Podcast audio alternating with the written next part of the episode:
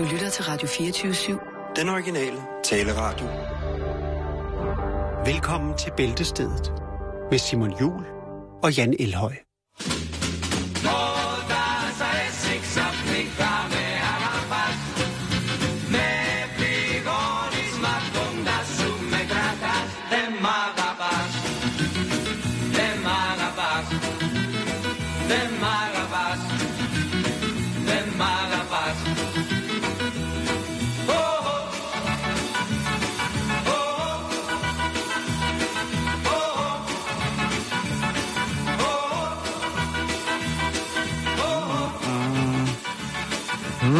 Helt sikker, men det lyder, øh, det lyder græsk, men helt demografisk, så vi altså ikke kunne anslå, hvor forsangeren her er fra. Fordi der er noget Saloniki-slang, og så er der jo i, i den her udgave af Raki-funken, der er der jo altså også nogle, nogle ord, hvor man kan flyde lidt over i, øh, imod det mere sydlige Grækenland. Det lyder men, fint. Jeg tror nu ikke, det er græsk, men det er et dejligt stykke musik. Og det er det vigtigste. Ja, det er rigtigt. Men rigtig hjertelig velkommen til. Ja. Men vi starter et andet sted. Ja, vi gør. Vi skal til Californien. Vi skal til, til, til Cali. Ja, vi skal til Californien i U S A, og øhm, vi skal til noget, der hedder Fullerton. Vi skal snakke lidt om brug af sociale medier, fordi folk elsker jo at implicere andre i deres liv, deres gøren og laden, ved at lige at lave en, øh, en opdatering på de sociale medier. Og øh, det kan være, at man er smut i biografen og mener, at det er andre, der skal vide, at man er for at se en dejlig film, eller hvad det nu kan være. Det kan være, at man sidder på en smart café og lader tiden gå, mens man sætter tænderne i noget delikat mad. Måske en øh, fairtrade sandwich eller noget. øhm, og det er der jo så andre, der kan bruge eller misbruge. For det er jo sådan med sociale medier, de ting, der bliver lagt op, kan bruges, nydes eller misbruges. Og øh, ja... Ja, man bliver jo altid oplyst om, hvor folk har lagt et billede op af en skraldespand, der er overfyldt, ikke? Jo. Og skriver hashtagger Københavns Kommune. Hvad sker der? Ja. Eller Skive Beach Party. Hvor blev I af? Nå, øhm, men vi skal snakke om en øh, fireogfyrre-årig herre, der hedder Arturo Galvan. Og øh, han er glad for, at folk bruger sociale medier, fordi at... Øh, Det er jo tit sådan, at når folk de øh, lægger ting op på de sociale medier, så vil der også være en G P S-dataindlejring. Altså, at man kan se, hvor folk rent fysisk har uploadet deres billede fra. Det er rigtigt. Og øh, det, som Arturo så gjorde, det var, at han tænkte, nå, okay, her er sgu en, hun er sgu ret lækker. Og hun er, hun er biografen, eller hun er på stranden. Hvor bor hun henne? Nå, hun bor der. Og det var hovedsageligt i det område, der hedder Fullerton. Orange, jeg er ikke noget, jeg lige kan præcisere og sige, om det ligger lige ude bag Studio City eller noget. Det er ligegyldigt. øhm, og og det, kæft, kunne... lyder, det, det, jeg kan allerede regne lidt ud, hvor det går ind. Det lyder som en nøjerhistorie, det der. Ja. Det, som der så var i det, det var, at hvis han så noget, han synes, der var attraktivt, den ene eller den anden art. Øh, og det kunne faktisk også godt være mænd. Ikke fordi han var specielt tiltrukket af mænd, men nogle gange så gik han måske forkert. Det vides ikke. Men i hvert fald så har han foretaget en, en række indbrud på forskellige andre, øh, adresser i Fullerton-området, hvor han selvfølgelig oftest jo har konstateret, at der ikke har været nogen hjemme øh, via de sociale medier. Der har han så brudt ind hos de her folk, og så har han stjålet, ja, vi har været om det mange gange før i, i tyve femten, nemlig undertøj. Og i og for sig, så var han ikke kredsen, fordi der røg altså også noget herreundertøj, øh, der røg noget rent undertøj og noget beskidt undertøj. Han gik lidt på opdagelse og tænkte, hvad er der her? Mm, eller puh, eller ad, mm, alligevel. Han har taget lidt rundt omkring. Der er selvfølgelig blevet, hvad skal man sige, så er der en trussetyv løs i Fullerton, og øh, så er der selvfølgelig fokus på det. I weekenden så faldt, øh, så faldt hammeren altså. Lovens lange arm fik fat i ham, og øh, ja... Han var jo i, i gang med et indbrud og øh, stak af derfra, og så var det, øh, politiet fik nys om det, og øh, kunne så anholde Arturo Galvan for hans øh, gøren og laden. Man kunne jo se, at der var snakke om en øh, seriel forbrydelse, eftersom man kunne konstatere på hans bogpæl, at der var mange forskellige øh, stykker undertøj, som nok ikke var noget, han selv ligesom... Øh, jo, han brugte det nok, men det var nok ikke noget, han selv havde erhvervet sig. Altså stjal han ikke andet? Nej, det kan han ikke. Jamen altså. Og kærlighed kender ikke noget køn. Altså, vi har jo haft... Altså, ja, vi har haft en del, øh, en del sager, lignende sager med øh, blandt andet Sidste år havde vi den med, med Kinen, hvor det kineseren, som, kinesisk mand, som boede i sådan et stort almennyttigt øh, bolig, ja, hvor han så jo havde stjålet undertøj øh, alle steder fra i hele ejendommen, og havde lagt op, at han havde fyldt sin lejlighed, og da der ikke kunne være med det, havde så lagt ud på, på svalegangen, havde han lagt det op under loftet, og det var så simpelthen faldet sammen, øh, fordi der lå så meget undertøj derop. Det er en form for øh, tyveri, samler mani. Øhm, der, hvis man tænker, det der er synd for, for, for Galvan her, at han øh, skal sidde inde, jamen så kan man kautionere. Det er to hundrede tusind dollars, man skal smide på bordet, hvis man mener, at øh, man vil bruge sine penge på det. Det er jo forskelligt, hvad folk vælger. Jo, jo, jo, det kan jo, jo godt jo, være, at man jo, jo, måske jo, jo. lige vil gå ned til... Øh, Western Union. Western Union, ja, lige, ja, lige præcis. Og tænker, der, der ja, det er lige... gangstershit. Det er...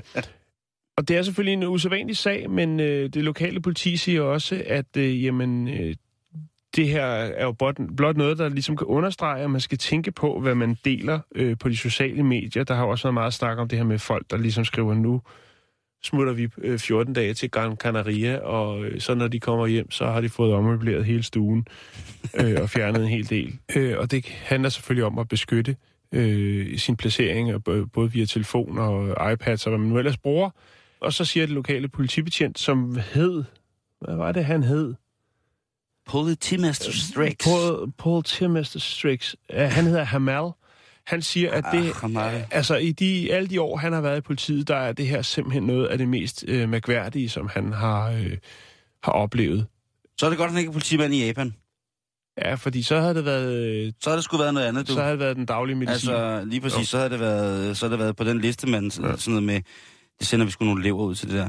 Kan du huske ham manden, som vi havde en historie om sidste år, som vi havde faktisk flere, som øh, jo hjemsøgte subway-stationer i New York, hvor han så stjal højre sko af dag fra damer, der gik i stiletter, når de tog ja. øh, rulletrappen? Ja.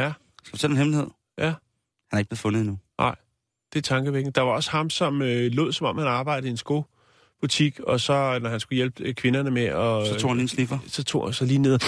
Åh, oh, og så løb han. Ja, ja det, der har været... Det er nogle med, mærkelige serielle forbrydelser. Jo, men det, det er jo også... Altså, der var jo også dem, som mente, at der skulle... Øh, det var også sidste år, der skulle stjæle bleer og køre over grænsen mellem Norge og Sverige. Der var ja. noget med noget afgiftsbesparelse ja. der. Ja, men der har været altså, mange der, mærkelige der ting. Der er mange mærkelige ting. No- men altså, sådan er det, Simon. Når ja. der opstår... Øh, Når der opstår en, en lovændring, eller der, der sker et eller andet... Øh, der opstår nogle, noget kreativitet, når ja. der er... Ja. Vi stiller om til personalemøde hos Joe and the Juice.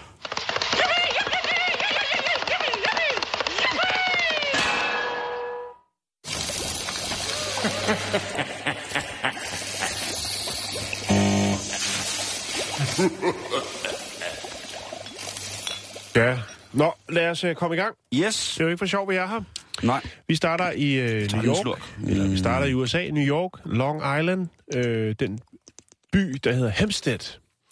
Her der bor den niogtres-årige Philip Williams. Eller boede. Ja, nu afslører jeg lidt. Åh. Oh.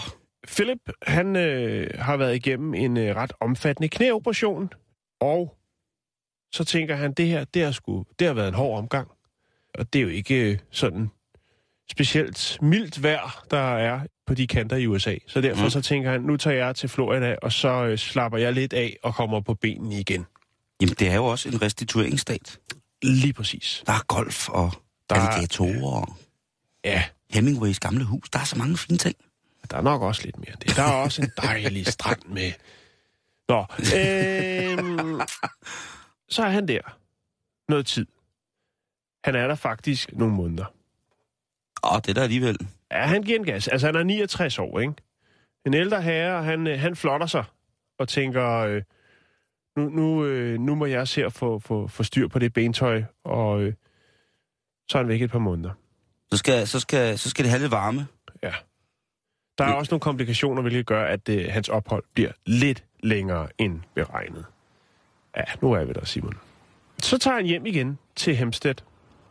Jeg formoder, at han har, har landet i øh, J F K, lufthavnen øh, ude øh, i, øh, i Brooklyn.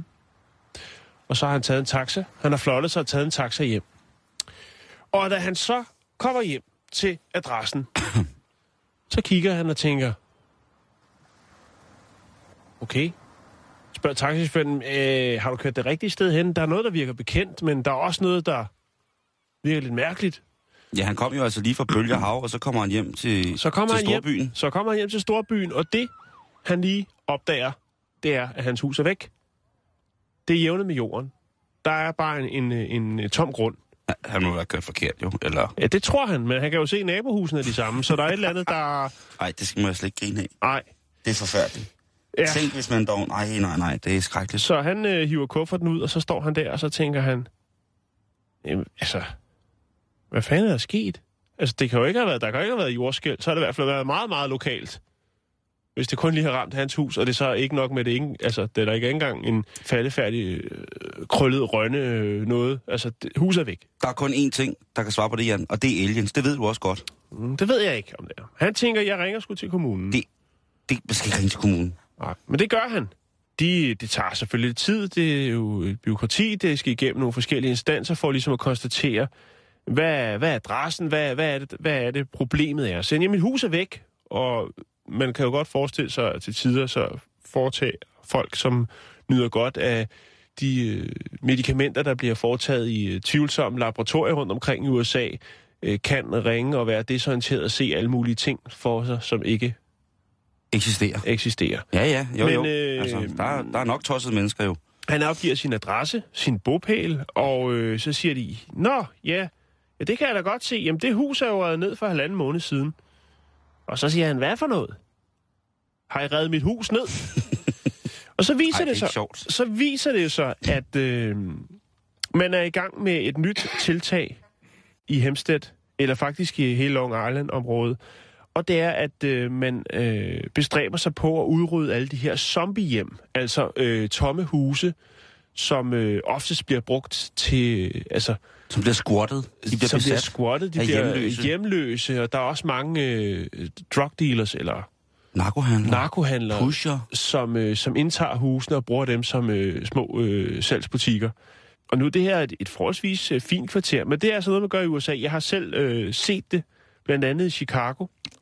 For mange år siden var det over, der var vi nede i sådan et øh, halvskummelt område, og der var der altså så sådan nogle knægte på en atten tyve år, som havde, øh, havde indrettet sig i sådan et, øh, et gammelt, tomt hus, og øh, havde lavet det til sådan en ungdomsklub, hvor de så solgte lidt stoffer og kørte på motorcykler og sådan noget. Det, det er meget almindeligt i U S A. Ja. Men for at komme de her zombiehuse til, til liv, så har de altså øh, åbenbart vurderet, at... Øh, Philip Williams' hus var et zombiehus, fordi at når man ser klippene, der er fra nyheds, øh, nyhedskanalerne, hvor der er, man ser, at han står og tager sig hos, at mit hus er væk, der er der så noget, noget fotomateriale af huset. Og naboerne har altså synes at det har været faldefærdigt, det her hus. Men hvordan det går derfra til, at, ligesom at øh, kommunen river det ned? Altså, naboerne må jo ikke kunne lide ham. Altså, hvis naboerne, hvis naboerne har stået der, og når de her nedrivningsmaskiner er kommet, så må de jo have råbt op og sagt, hey, hey, Jens, Jens er på ferie i Florida. I kan Philip, nej, men ja, men det er spørgsmålet, om de har vidst det. Det, der er i det i hvert fald, det er, at alle hans ejendele er jo også væk. Men det vil man ikke spørge. Øh, hans øh, smykker er væk, hans møbler er væk, den ring... Hans hvilesesring, øh, som han gav sin kone, hun døde i to tusind og tre. Den er væk. Alt er væk, Simon. Hvad, hvad sker der nu?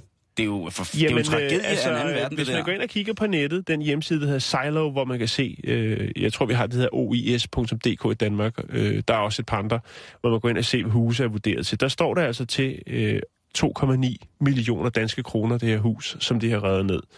Så det får et restligt efterspil. Øh, indtil videre, så bor... Øh, så bor Philip Williams på motel, indtil sagen ligesom bliver reddet ud, og der, altså, der, der er jo ikke så meget at snakke om.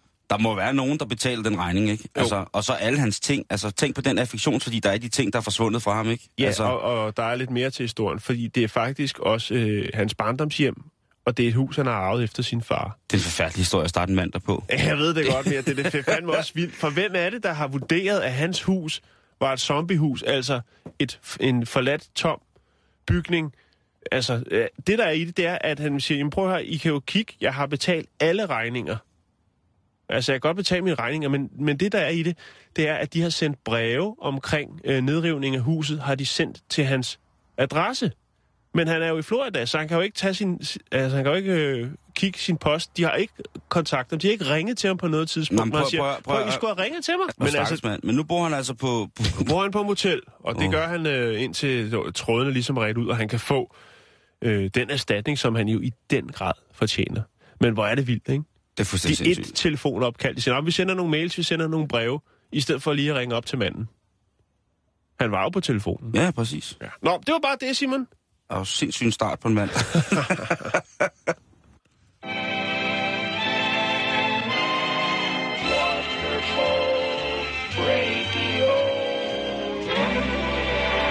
Nå, vi skal snakke, øh, vi skal snakke træer. Eller træ. Åh, oh, vi skal ud i en... Vi skal, vi snakke, skal... Vi skal snakke takstræ. Åh, oh, gamle træer. Øh, ja, af sorten taks. Mm. Taks. Mm. Ja, der er. Vi skal snakke om øh, The Fortingall, eller Fortingall Yew. Eller Yew, tror jeg det udtales. Y-E-W. Yew. Yew. Så vidt jeg er orienteret, så er det øh, taks. Ja. Takstræet ved navnet Fortingall Yew i Perthshire er menes, og det er det, jeg synes, der er ret interessant, det menes at være mellem tre og fem tusind år gammelt. Det er øh, Englands og faktisk også Europas ældste levende organisme. Men noget mærkeligt er sket med træet, Simon. Og det har jo så været undervejs i nogle år. Mm-hmm. Fordi at øh, træet er ved at skifte køn. Det er et øh, mandligt træ. Et mandetræ? Et mandetræ. Oh. Men for nylig er det begyndt at spire bær. Og det er kun hundtakstræer, der gør det. Øh, vi er ude i et hermatræ. Vi er ude i et hermatræ. Oh, I love it. Øh, eksperter fra Royal Botanic Garden i Edinburgh, de spottede tre bær på en høj gren øh, på træet, øh, som står på en øh, kirkegård i landsbyen Fortingall, Perth. Sure. Og det er jo noget, der kan, øh, kan trække, trække blod til, til sådan en øh, botanikfætter. Ja, det...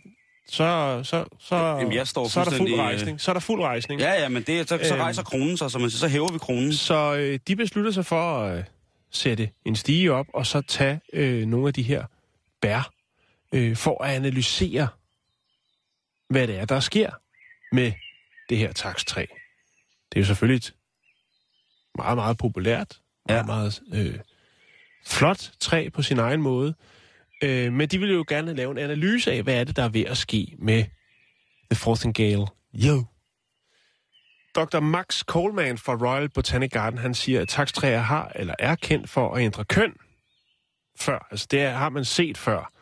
Men øh, at man opdager, at den proces er i gang på et træ, som er så gammelt, øh, og som har en særlig historie, det er bemærkelsesværdigt. Ja, men, men man skulle mene, at øh, når, hvis træet er ja, mellem, eller omkring fem tusind, lad os bare sige det, år gammelt, så burde det jo efterhånden have besluttet sig, om det vil være mand eller dame. Men hvis man er så gammel, så må man synes, og man har muligheden, så synes jeg sgu også godt, ja. man selv vil bestemme, ikke? Mm. Altså, der er jo ikke nogen, hvis, hvis, øh, hvis dronning Margrethe i en fremskreden alder nu her tænker, hvad der hvad, nu bliver det sgu til Johnny, Johnny Margrethe, så er der ikke nogen, der tænker, det skal hun ikke gøre. Jo, det tror jeg, der er. Tror du det? Jo, det tror Jamen, jeg. Det er små mennesker. Det er folk, der ikke lever. Det er folk, der ikke har været på en ordentlig rejse i livet. Det, det, det, det kan du sige. Det, det, du har men... nok også ret. Ja. Ikke? Og jeg jo. mener, altså en, en, en, et takstræ, det har jo, altså, ja, det er et fantastisk træ. Øh, yes, må jeg tilføje lidt om det? Det er et helvede at fælde. Ja, det, det er det, men, ja. men, øh, men det er jo det et, et træ, som faktisk øh, vi har haft i Danmark. Ja, det findes i Danmark stadig. Øh, altså ikke, der findes jo forskellige øh, typer af takstræ. Jeg har haft det i min have. Ja. Men sådan et øh, på, på på oldnordisk, der kalder man det jo yr, eller ligesom de siger på engelsk, yr, øh, øh, eller ir. Og man har jo faktisk øh, i den forhold til den nordiske mytologi, så har man jo haft en meget meget tæt knytning til tilknytning til til, til taks eller øh, yrtræet, fordi at man jo har gættet på, hvad Yggdrasil var for et træ. Yggdrasil, som jo er kendt som livets træ. Øh, og det siges jo enten at være et asketræ, eller faktisk er der også nogen, der siger, det kunne faktisk også godt have været et yretræ, eller en almindelig tak, som man kalder det. Ja, må jeg sige, at, øh, at jeg så da gerne, at man kunne, kunne få nogle store, store takstræer et eller andet sted. Ja. Og så er der nogle smukke bær. Har du set bæret? Er det sådan nogle små røde nogen, ikke? Så mm. jeg husker. Jo, jo, det, det var der også på mit takstræ. Nå, men altså, øh, hvad kan man sige? Træet har jo overlevet tidens tand, fordi at de jo, eftersom der kom mere og mere fokus på det her træ igennem århundrede, kan man sige, så har folk jo taget stykker af træet med som souvenirs, altså bark og den slags. Ja. Og så øh, kan man også sige, det som der sker med mange øh, gamle træer, det er jo, at de mister deres, øh, sådan, hvad skal man sige, øh, den, den indre stamme, den, øh, den forsvinder jo hen ad vejen. Øhm, og så nu har man så også sat en lille mur op for ligesom at beskytte træet mod øh, for ivrige turister, som øh, vil op og klatre eller ind og, og stå og, og rode inde i træet. Hvad er det så? Altså, det er jo det er ret nemt at konstatere, om det er et mandetræ eller et dametræ. Man siger, øh, mandetræerne får bitte små blomster, øh, der producerer pollen, og hundtræerne, de får lyserøde bær, eller røde bær, øh, fra efterår og så ind i vinteren. Det er den måde, man kan konstatere det på. Jeg kom straks til at tænke på en af de ældste træer, vi har i Danmark, så vidt jeg ved. Det er jo egetræet, der står i Klampenborg, øh, nord for København, som er, er et egetræ, Øh, og så menes at være omkring tolv hundrede år gammel. Og det har nemlig også, øh, altså den indre stamme, den er væk. Man kan gå ind i det træ, øh, hvilket er ret, ret sjovt. Navnet til det træ, Simon, det ja. skyldes en katolsk skovfoged i attenhundredetallet, øh, brugte træet som bedekammer. Er det rigtigt? Ja. Åh, oh, hvor sindssygt. Det og så har, udover det, så har, har, har hulningen i træet også været brugt til opbevaring af tørv. Men altså, vi kan prale med, at vi har et træ, der i hvert fald er tolv hundrede år gammel, men i, i Perthshire, der har man så altså det her sådan, øh, gamle takstræ, The Fortingall Yew, som er træt, som er, som er i en alder af plus minus, øh, skal vi sige fem tusind år, øh, er ved at skifte køn, muligvis. Ja. Jeg har lidt facts omkring det her træ. Nu gik jeg lige på Wikipedia, Jan, og det er faktisk rigtig, rigtig fantastisk. Øh, fordi ja, det er Wikipedia, der. Eller hvad? Ja, det er det også. Men omkring det her takstræ, som, ja. øh, som du har fortalt os så flot mm-hmm. om. Og så kommer vi til en af vores mærkesager, Jan, fordi medicinsk, der er taks altså også rigtig, rigtig godt, fordi det indeholder taxaner. Og herunder øh, taxaner, der indeholder den helt specifikke øh, paclitaxel, som er i taxol, og docetaxel i taxotere. Og, og det siger mig ikke noget. Det siger mig heller ikke noget, men nu skal du høre her. Det lyder helt kanon. Jeg er sikker på... Prøv nu at, prøv nu at holde op med at drille mig. De her to mærkelige ord, som også er ting, der rent faktisk findes, mm-hmm. de er effektive i øh, brug i kemoterapi. Blandt andet i behandling af æggestokkræft, lungekræft og brystkræft. Og øh, lige præcis de her komponenter fra takstræet, de har altså forstærket medicinindustriens øh, interesse for træet. Y el resultado salta a la vista, apostando al éxito en cada paso, años tras años, con un sólido crecimiento, superándose con cada experiencia en todas sus presentaciones. Nu skal vi snakke om, om mad science. Vi skal snakke lidt om ja. øh, opfindelser, Jan, fordi... Sådan det kan her. Jeg godt lide. Ja, det kan jeg nemlig også godt lide. Jeg kan specielt godt lide sådan noget med, du ved, udover øh, E U-patentdomstolsproblematikken, som vi løb igennem sidste år, jamen så har, øh, så har vi altså nogle opfindelser i, i livet, som, altså i vores dagligdag, hvor man tænker, det er sjældent, hvor jeg tænker sådan, gud, dem der har opfundet det her, det var da alligevel, det var da dejligt. Øh, mm. Men der er også nogle, nogle ting, som vi bruger til, dag, dag, til dagligt, som er opfundet af nogle folk, som vi måske kender fra noget andet. Ja. Og jeg taler ikke om salige Anders Fransens Kærgårdskjuler. Nej. Øh, nej. Æret være hans minde. Tørbatteriet. Vi, det, vi taler faktisk om nogle ting, som er lidt længere tilbage, men stadigvæk, øh, vil jeg sige, almennyttige dimser i dag. Ja. Og øh, vi skal starte med Samuel Clemens, eller Samuel Clemens, som han hedder. Og, og hvem er han? Øh, det er ingen, du burde kende for noget. Det kan være, at I kender ham under... Øh, far, altså, han var far til... Øh, hvad hedder det... Tom Sawyers eventyr. Han er også far til eventyret om Huckleberry Finn. Mm-hmm. Han er med andre ord også kendt som Mark Twain. Okay. Og han er jo altså i hvert fald øh, en... Øh, en rigtig anerkendt forfatter i forhold til børnelitteratur. Aha. Men han var altså også en driftig sjæl, og han var altså en mand, som havde et øh, hjerte, der begærede at opfinde og installere og skabe, nyskabe ting, som han mente, der kunne være brug for. Og, øh, altså, så han sad ikke bare med sit penalhus og sin... Øh, han var en kreativ fætter på mange niveauer. Lige præcis. Ah. Og øh, en af hans... Altså, han har lavet forskellige ting. En af hans mere lukrative patenter, fordi det var det, han gjorde. Han gik, gik nemlig ned og fik et patent på det. Det var... Mm. Han havde, øh, han var sådan en, der holdt lidt styr på tingene. Blandt andet så havde han sin egen scrapbog. Sådan en bog, hvor man sætter ind, hvis der har været en avisartikel, der Mark Twain begår endnu et mesterværk ud i børnenes litteratur. En bog, der kan læses og benyttes af både voksne og unge, børn og gamle. Med andre ord, eventyr for hele familien. Så hvis han fik sådan en anmeldelse, så ville han jo godt beholde den. Og så en scrapbook, det er jo en god ting at have. Så sætter han den der, og så sad han der med limen og limede det ind i, og det, og det, åh, det blev noget lort, ikke? Mm. Og Mark Twain, der var sgu mange, der skrev, øh, skrev gode ting om Mark Twain, også da han var i live, så derfor så var det jo altså på alle måder vigtigt, at han fik holdt styr på lige præcis sådan ting. Ja, det var jo hans, det var jo en form for Facebook. Men så tænkte han, en scrapbook. Så mange ting, som der står her om mig. Ja. Og så meget lim på fingrene. Der må være en nemmere måde at gøre det på. Så han tænkte, hvad nu hvis jeg opfinder en side, der fra start af klæber, og så kan man bare altså sætte ting ind på. Altså sådan en form for stor omgang tape. Chetek?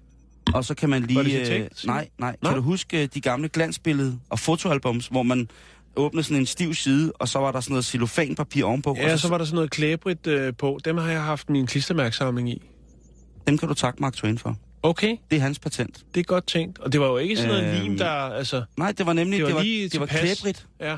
Det var nemlig... Det var, det var, det var klæbrigt. Og det, øh, det er en af de øh, patenter, som Mark Twain har altså noget godt af, fordi det blev kæmpestort som fotoalbums, og ja, ja som frimærkealbums, som... Nå ja, som klistermærkesamlealbums. Ja.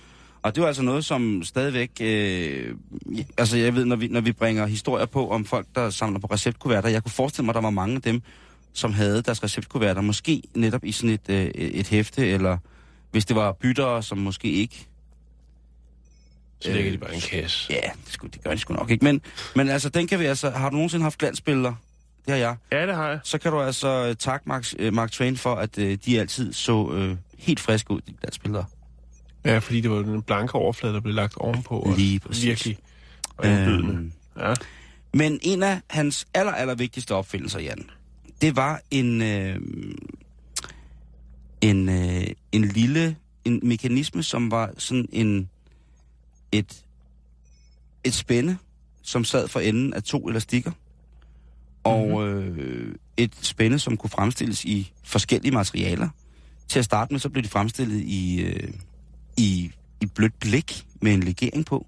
Ja. Og øh, de her to spænder, de sad så med en justeringsmekanisme, således at alt efter, hvad man skulle sætte det her, eller den her elastik rundt om, ligesom øh, kunne udvides, så det passede med det... Altså hvis det var en slange, for eksempel, en, til en, øh, en køler på en bil, for, for eksempel. eksempel. Ja. Øh, så ville man kunne... Øh, ja, en slange, men, men mest af alt, så tror jeg, at folk kender det fra... Øh, fra, hvad hedder det, når folk skulle tage et par hurtigt, et par bukser på, altså i stedet for en knap, en stor knap, altså så når de skulle have bukser, eller... Tryklås? Øh, ja, men det er jo ikke en tryklås for sådan, det var, det var en, øh, en, et snedigt mønstreret, øh, designet faktisk, øh, låsemekanisme, som kunne ligge fladt, og øh, det var altså et kæmpe, kæmpe, kæmpe stort hit øh, i, i forhold til, til skjorter og korsetter, og underbukser i gamle dage også, og mm. i dag, der bliver patentet brugt som noget af det, vi mænd jo nogle gange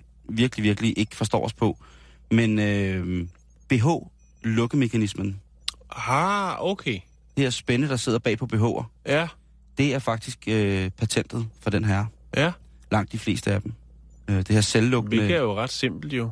Det er ret simpelt, men det var jo, det kan alle folk jo sige, men det var ham, der fik ideen til at tage patentet på det, ikke? Jo, men det er som regel også det simpleste, der er de bedste opfindelser. Ja, det, det må ja, man sige. Det må man sige. Øh, tænk på, hvor mange desperate drengefingre Mark Twain, han har måttet udsætte for total ydmygelse i en situation, hvor man mest af alt bare har forbrug for, at ens fingre, de lytter til en, ikke? Jo. Gør, gør som man vil. Øh, Så men, er det men, jo bare, at man skal købe B H med velcro.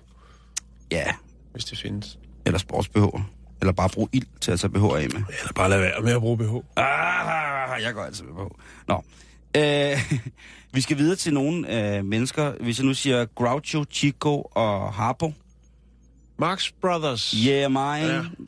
Ja. Øh, og de var jo, Groucho, Chico og Harpo, det var jo dem, som var, var kendt udadtil, kan man sige. Men de var jo faktisk fem brødre. De var jo også, hold nu fast, Gummo og Zeppo. Gummo. G U M M O og Zeppo. Ja. Z E P P O. Altså, det er også nogle det er nogle fantastiske film. Groucho, Chico, Harpo, Gummo og Zeppo. Det er crew, der kommer, kommer rullende der. Og Gummo og Zeppo, de øh, fandt hurtigt ud af, at det der med skuespilleriet, det var sgu ikke lige noget for dem. Til gengæld så i starten af trediverne, så fik de altså lavet et fantastisk talentbureau, altså et bookingbureau. Øh, de var de første, som ligesom fandt ud af, hvordan at man kunne... Øh, på allergroveste måde, udnytte folks kreative talenter, tjene penge på dem, lade dem udstille sig, mm. lade dem sælge deres sjæl, og så ligesom selv sidde og skumme fløden. Det altså var det er ligesom Facebook. Bare hundrede år tidligere, næsten. Nej, det, det, det, den sammenhæng kan jeg ikke lige se. Man kan udstille sig selv. Nej, men en ting er, at... Øh, udstille... og der sidder nogen og tjener penge.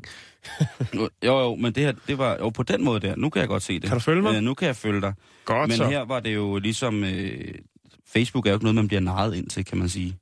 Hvor man det kan sige, tror jeg, der er delt af mening. Hvor man kan sige, at øh, booker... Du kan i hvert fald ikke slette din profil, når den første er oprettet. Jeg har da slettet to. Ja, men de er der nok stadig. Nej, sted. Jeg, slet, jeg har fået slettet to fuldstændig. Er du sikker? Ja, hundrede procent sikker. Så tror jeg på dig. Jeg synes ikke, man skal, man skal sammenligne Facebook og booker med hinanden, fordi at... Øh, Fordi at booker, det er jo ondskaben selv. Facebooker, ja. ja. Nå, det er en anden snak. Øh, Undskyld, jeg... Øh, nej, jeg synes, det er en god snak. Jeg, jeg, jeg, jeg synes faktisk, det er en god snak, øh, fordi at, at, øh, at man skal vide, at man godt kan komme ud af Facebook. ja. Hvis man vil. Men tilbage til det med Gummo og Zeppo, de lavede øh, et booking, et talentbureau, som det hedder. Mhm. Så det har vel været en form for omrejsende, form for X-faktor med, at man kunne udstille sine børn og tro, at man derved igennem dem kunne leve deres drøm ved at gøre dem glade. Altså et talentbureau er jo, er jo stadig noget, der, der, der findes i praksis i U S A. Ja, ja, ja det, det findes der også i Danmark, så kalder altså, de bare noget andet, ikke? Jo, jo, jo, men, men, men det, det, det, det, som jeg tror er, er det, det klassiske amerikanske talentbureau, det er jo, hvor man har alt muligt ret og kravl, og det er folk, som man prøver at videreformidle til det ene eller det andet, og så betaler de en sum penge for ligesom at være i deres kartotek. Øh, da jeg boede i Los Angeles i nitten otteoghalvfems, der var vores øh, nabo et talentbureau, og jeg skal love for, at der foregik nogle ting derinde, og der kom også nogle temmelig vilde mennesker ind i vores studie ved siden af. Ham, der havde, havde det, han kørte rundt med to små hvide hunde i en åben rød Porsche med en papegøje på rattet, og det siger lidt om, hvordan at, øh, det foregik derinde, og der kom godt nok oh, nogle vilde mennesker. Altså. Men det var også i Hollywood jo, og der, der kommer al, altså folk, der kan det mindste, eller har den, den altså Marx Brothers. Uh, ja. Som man kan sige. Ja. Men de her to... Tilbage til den. Gummo og Zeppo, de to Marx Brothers, som vi ikke kender så meget til. De var altså, øh, de var altså noget ved musikken ved at ligesom at, de blev noget ved musikken ved ligesom at have en stald af underholdningsprostituerede, som de så kunne, kunne mm. lege ud til, til dem, som øh, fandt det nyttigt at betale for netop deres ydelser. Det var kan-kan-danser. For eksempel. Det kunne det nemlig. Øh, men Gummo, han var faktisk en så driftig fyr, at allerede i nitten atten, der var han altså i gang med at øh, tage nogle patenter. Han øh, lavede noget, der hed The Packing Rack. Og øh, det var lidt ligesom en, øh, en mobil... Flyttemænd? Ah, en, en, en, en mobil, hvad hedder det? Øh, en mobil Amagerhylde, som man kunne have med. Så kunne man have sine ting lagt ned sådan forskelligt, øh, i forskellige rum. Øh, så jeg ved egentlig ikke rigtig, hvad... En rejsekuffert? Ja, en kuffert med rum i. Det var en, det, han brugte sig på. En Amagerhylde med... Med, med, låg. med låg på. Jeg, og jeg ved ikke, altså det, det blev ikke noget stort hit. Jeg kan lige så godt sige det, som det er. Det var, ikke, det var ikke noget, som virkelig... virkelig... Men umiddelbart, ikke? Nu, nu, ved, nu har jeg ikke lige øh, læst op på det, men umiddelbart virker det som om, at det dengang var væsentligt nemmere at få patent på noget, det end tror jeg også, hvad det, det for eksempel er i dag. Altså, for det, jeg kender ja. nogen, der har øh, skulle have, have patent på noget i Danmark, og øh, de brugte oceaner og tid og rigtig mange penge på at få patent på noget, og øh, de fik aldrig patent. Nej. Men det, sådan er tingene i dag. Men jeg kunne forestille mig øh... dengang, men det har vel også været sværere ligesom at, at øh, hvad skal man sige, at, altså, at tjekke? Man tog, ja, at tjekke, fordi mm. at man, men det var jo på den den gode gamle analog måde, så der kunne godt sidde en bare i U S A i den anden ende og finde, opfinde noget stort set magen til. Det kunne være Coca-Cola i den ene ende, og så Pepsi op øh, nordpå eller et andet. Bare for at tage et eksempel. Og det altså, har og det har jo været noget, det har jo været til, til stor, stor, stor disput, netop lige præcis mm. de der ting, at hvornår tingene tidsbestemt var blevet opfundet som førstegangsopfindelser. Ja. Øh, altså alt lige fra, fra, fra, fra propelfly til, til L P'erne, ikke? Til ja. Telefonen har der været, ligesom været enormt store øh, slagsmål om, hvem mm. der skulle, det skulle tilfælde og sådan ting og sager. Men hvor, øh, hvor Gummo opfandt Amagerhylder med låg, så var Zeppo Marx altså en lille smule mere driftig, og måske også lidt mere ingeniørmæssigt anlagt. Ja. Han var altid øh, manden, som skulle sørge for, at alle brødrenes biler kørte. Og øh, i nitten enogfyrre, der stifter han firmaet, som hedder The Marman Product. Og øh, det her firma, Marman Product, de lavede noget, der hedder The Marman Clamp. Og en øh, clamp, det er... Ja, det kan jo være en sådan lidt klemmeanordning, men det er jo også øh, i, i dag noget, som man vil måske oversætte som en spændeskive. Og i øh, anden verdenskrig, der blev øh, hans, den her Marman Clamp, altså spændebåndet, mm-hmm. det blev altså et kæmpe, kæmpe stort hit. Og så siger man et kæmpe stort hit, øh, men der er jo ikke nogen, der kender til. Nej, men der er jo heller ikke nogen, der ved, hvem der har opfundet skruen med gevindagtigt. Men det er stadigvæk en pænt stor og nyttig ting at have. Det er også vildt at blive genkendt på gaden, ikke? Som skruemageren. Så hey, det er da dig, der har lavet... Øh... Er ikke dig, der har opfundet lighteren? Respekt, mand. Kan jeg ikke lige få taget selfie med dig? En af Men det er så spændebåndet. En af tingene, som blandt andet, øh, som det var smart at slå sig på dengang, det var jo, at hvor nyttigt man var i krig i forhold til at støtte sine tropper.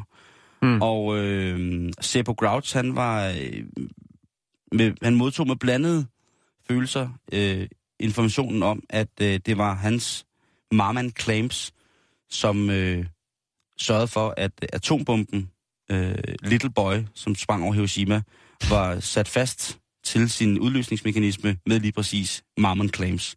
Ja. Det, det var han, øh, ja.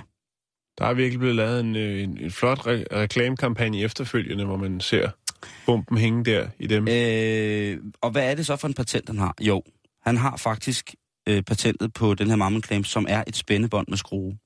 Altså så, det helt klassiske, som helt man klassisk kan finde... Alle, netop alle, sidder på alle gummislanger i alle biler. For eksempel. Ja. Det er hans patent. Det er sgu et vildt patent. Æh, en, af, en, af, en af Marx Brothers, den ukendte Marx Brothers. Men han lever ikke mere godt ud fra. Nej, det gør han ikke. Øhm, men hans familie lever vel godt af det patent? Jo, men han var, han var altså en mand, som virkelig... Øh, det er vir- også en god opfindelse. Det er en rigtig god opfindelse. Altså den sidder jo i stort set alle, som du selv siger, i alle mm. biler, i... Øh, den sidder sikkert under din vask derhjemme, kære ja. lytter. Der sidder den sikkert, hvis du har tilsluttet en vaskemaskine. En videreudvikling af den må jo egentlig være striben, så. Ja. Plastikstriben, ikke? Ja, det må det jo være. Mm. Øh, det står der ikke noget om, hvorvidt han har øh, patent på. Det tror jeg heller ikke. Øh, til gengæld så har han patent på en, øh, en form for maskine, som kan monitorere øh, din puls. Din hjerterytme. Ja. Og... Øh, Da, den, da det patent blev taget, der var det sådan lidt, ja okay, hvad skal vi da bruge det til? Øh, og der var det meget en ting, som blev brugt på hospitaler, men det var et forholdsvis dyrt aggregat. Ja. Men inden for de sidste par år, der øh, har han altså fået lov til at øh, patentere videre, eller patentet er blevet godkendt til at være det patent, som der skal efterkommes i forhold til at installere de her for eksempel pulsmålere på romaskiner, eller i, hvis man går i træningscenter, på Stairmasteren eller sådan noget, så er der sådan et... et helt glat felt med aluminium, hvor man så skal holde, altså på håndtaget, når man holder maskinen, mm, og så kan man... Puls, øh, ja, det er faktisk øh, grundmodellen til lige præcis at monitorere puls på den måde. Det er også hans patent. Okay. Så det kan man lige tænke på der. Øh, den sidste, som jeg, jeg lige skal... Men, men, øh, men det er jo ikke sikkert, at han har opfundet det jo. Har han også opfundet det? Jeg tænker, der er jo mange, der, der handler patenter og, og køber patenter, ikke? Ja, ja, ja. Altså, han har taget patentet. Han har patentet. Det kan jo egentlig godt være, at han har betalt nogen for at udvikle noget, eller... Det er jo lige meget, det er jo hans ja, patent, og det er ikke blevet solgt for ham. Ja. Nej, nej, nej. nej. Det er... det, når man kigger på porteføljet øh, på det amerikanske patentkontor, og kigger på, hvem der har patenterne til de ting, og man går ind og undersøger det, det har gjort, så kan man jo se, at det stadig er hans øh, patent, mm. som så har udviklet sig, og patentet aldrig er blevet videresolgt. Så hans patent på det skruespændebåndet, og så på den her pulsmåler der, det, mm. er, øh, det er aldrig blevet videresolgt fra familien. Mm. Øh, og jeg skulle da hilse at sige, at det er et ret stort foretagende, som Zeppo Groucho ligesom øh, var grundlægger for. Mm. Den sidste, vi lige skal forbi, han hedder Paul, øh, eller Paul Winchell, og ham er der nogen, øh, sikkert mange, som overhovedet kender. Men hans stemme er vi sikkert rigtig, rigtig mange, der kender, fordi han var den, øh, den stemme, som siden halvfemserne, eller fra halvfjerdserne til øh, slutningen af halvfemserne, lagde stemme til utallige af figurerne i Peter Plyss, den amerikanske udgave af Disneys Peter Plyss. Okay. Hans hovedrolle, det var Tigerdyret. Der var han, øh, oh, I'm so happy, I will jump, jump, jump. Det er, det er simpelthen ham, som har været... Han har også været øh, andre stemmer i forskellige Disney-film, og mm. en, en stemmemand. Øh, men han har altså over tredive patenter, og nogle af dem er en lille smule... Øh, så han er Amerikas Dick Kajsø. Det kan man sige. Øh, han, øh, han har en, øh, en batteridrevet øh, handske. Han har opfundet en, øh, en, hvad hedder det, en flammeløs cigaretlighter. Så har han øh, lavet en... Øh, en teleskop-kuglepen. Ja.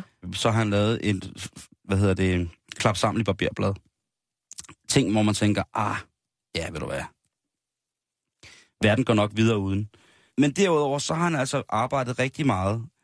Så han har ikke med... lavet sådan nogle store opfindelser? Altså, det er mere sådan nogle lidt pusseløjelige opfindelser? Ja, i hvert fald nogle af dem. Men ja. Han har faktisk også gjort en rigtig, rigtig god indsats i forhold til, til store opfindelser. Fordi... I, inden han blev stemmemager, så læste han faktisk medicin på Universitetet i Columbia. Uh-huh. Og der arbejdede han øh, med, hvad hedder det, Røde Kors, og han arbejdede med, med foreningen for, øh, for leukemi-ramte mennesker. Uh-huh. Øh, og der gik han i gang med at patentere hospitalsgrej, altså at opfinde ting, som kunne bruges i forhold til hospitalet. Han opfandt blandt andet en, øh, en transportabel blodplasma defroster. Hvad hedder det? Øh, ja, øh, et piezoelektrisk øh, diafragm. Og hvad er det så? Det er faktisk det, man i dag kalder som et kunstigt hjerte. Nå, okay. doktor Robert Jarvik, han var jo en af dem, som i nitten toogfirs øh, designede det første sådan egentlige kunstige hjerte. Det, som hedder Jarvik syv. Jeg ved ikke, om man kan huske dengang, det kom. Det, det kan jeg. Det var ret spe- specielt, fordi det var et kunstigt hjerte, som man kunne implementere eller i, i mennesker. Men det var ikke det første kunstige hjerte. Det var faktisk den her ting, som, øh, som hvad hedder det, som den gode mand, Tigerdyret, havde haft gang i for mange år, øh, eller mm. et par år før, øh, Paul Winchell.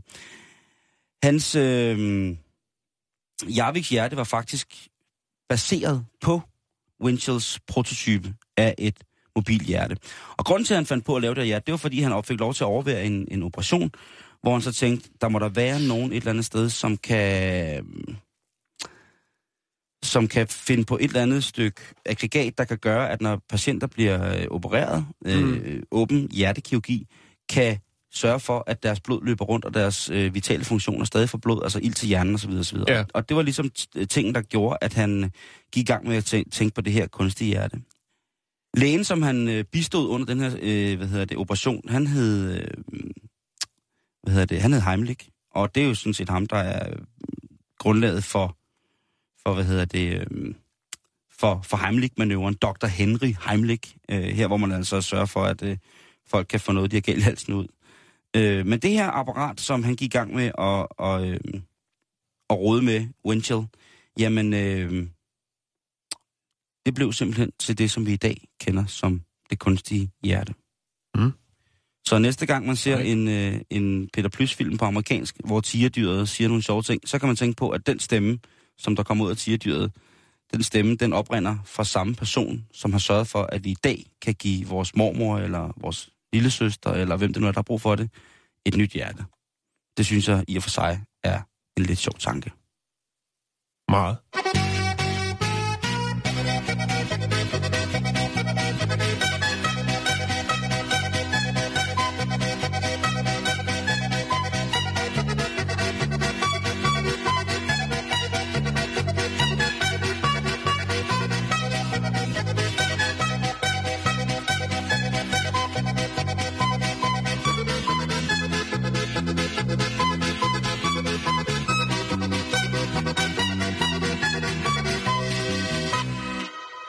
Men nu skal vi møde Mark Hetherington fra England. Ja.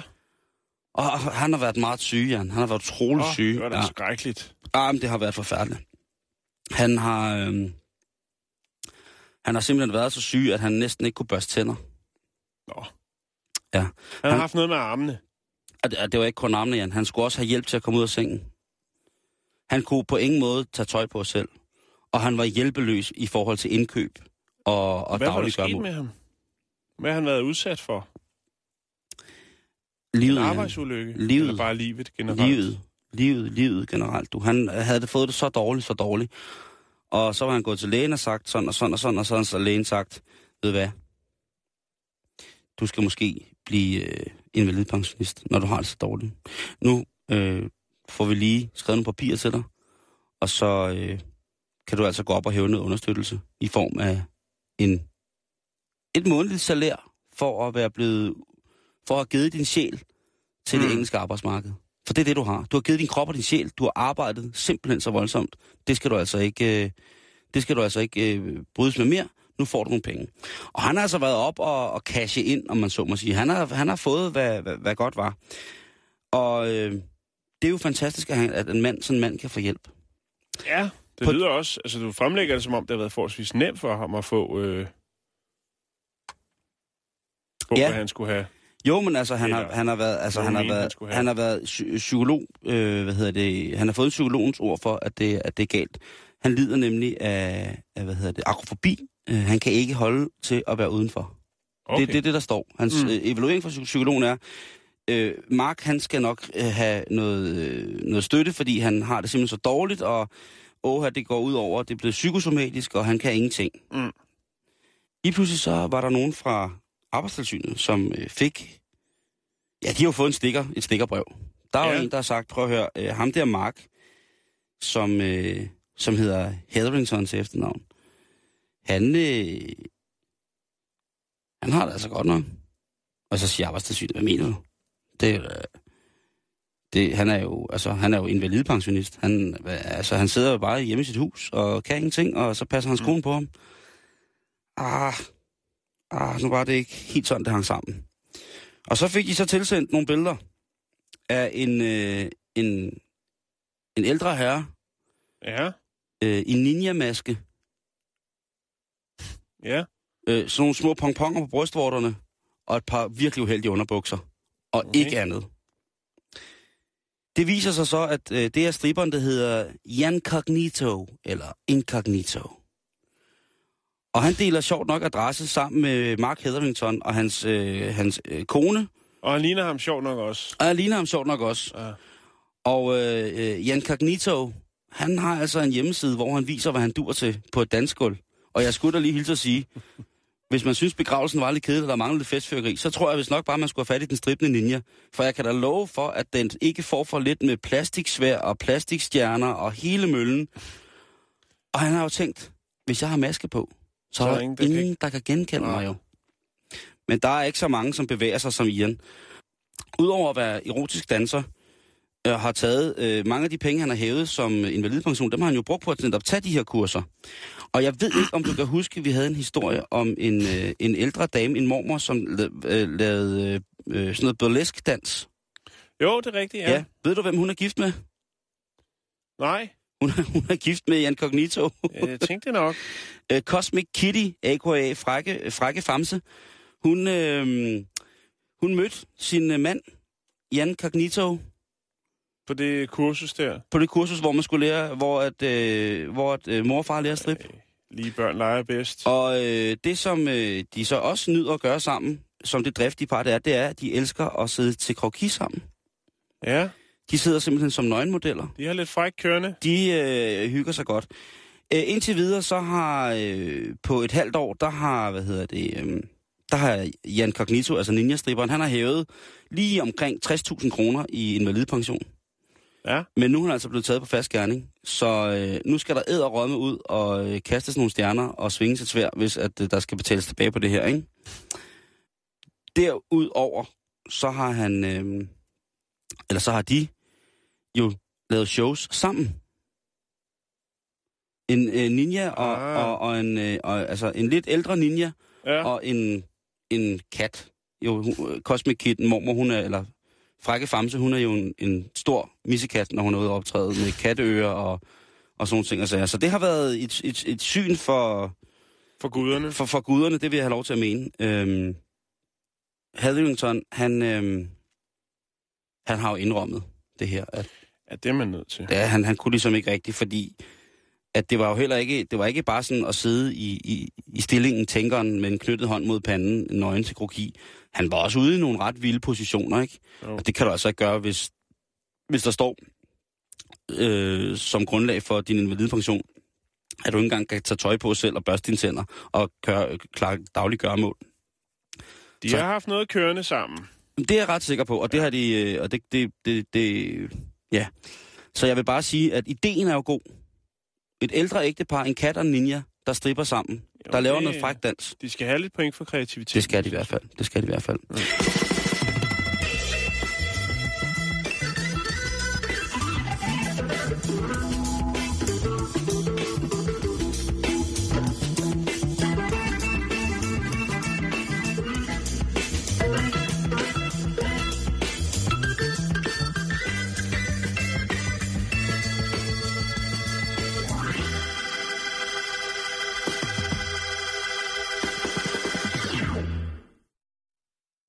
Inden vi slutter for i dag, så har ja. jeg lige... Øh, nu er jeg også ved at være sådan lidt frisk i det, ikke? Nu skal vi til øh, sydvestlige Kina, til Sichuan-provinsen. Her mm. der bor der den øh, syvogtres-årige Wu Tian, og øh, han har altså ikke den store tillid til bankerne og hans opsparing, hans livs opsparing.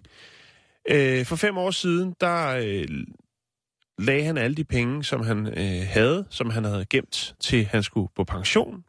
Dem havde han gemt derhjemme, for han har ingen tillid til bankerne, Simon. Det er et øh, gået fra efter kinesiske forhold til et stort beløb, øh, femogtyve tusind fem hundrede kroner. Dem havde han lagt i en plastikpose. Det synes som, jeg stadig mange penge. Som han så, øh, det er det også. Dem havde han så lagt i en plastikpose, som han havde placeret i et hul i sit køkken. Altså et hul nede i jorden. Han havde Lips. gravet et fint lille hul, sikkert lagt en lille fin klinke på. Og så var der ikke nogen, der skulle finde hans lille pensionsopsparing der. Nu var han så nået dertil, hvor han tænkte, nu er det slut. Jeg takker af fra arbejdsmarkedet og skal nyde mit otium.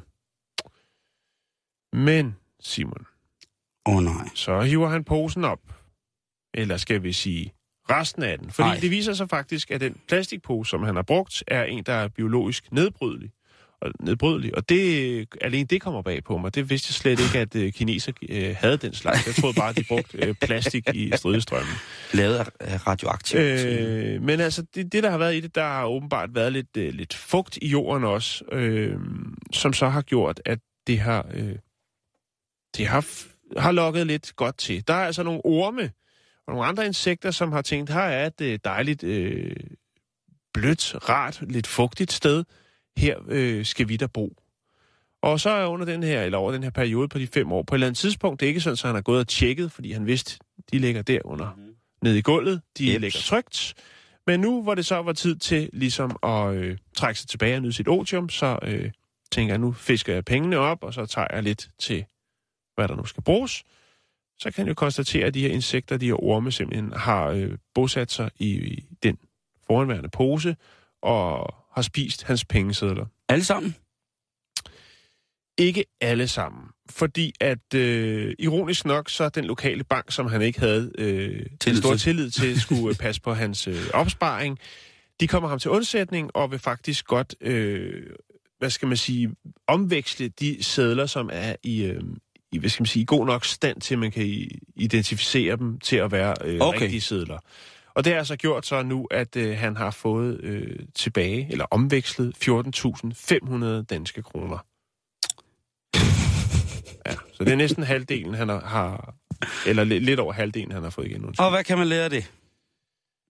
Jamen, det ved jeg ikke. Jeg ville stadigvæk, hvis jeg havde muligheden for det, og havde penge, femogtyve tusind, så ville jeg sgu nok hellere også gemme dem hjemme, i stedet for at give dem, øh, sætte dem i banken, fordi at... Øh, indlån og udlånsrenten, det, det er to meget, meget forskellige ting. Åh, oh, det må man sige. Ja. Det må man sige. Øhm, men ja, han fik noget igen, og så har han så fået sig en lærestreg. Men øh, jeg, prøv, jeg, har, jeg har faktisk fundet et par billeder af, af hele seancen, hvor han står op, eller sidder på huk og peger ned i sit hul, hvor han har gemt sin opsparing, til at han står sammen med noget, jeg vil formode af hans, hans børn eller børnebørn, og prøver at stykke de her pengesedler sammen nede i banken for at få dem vekslet til brugbare penge igen.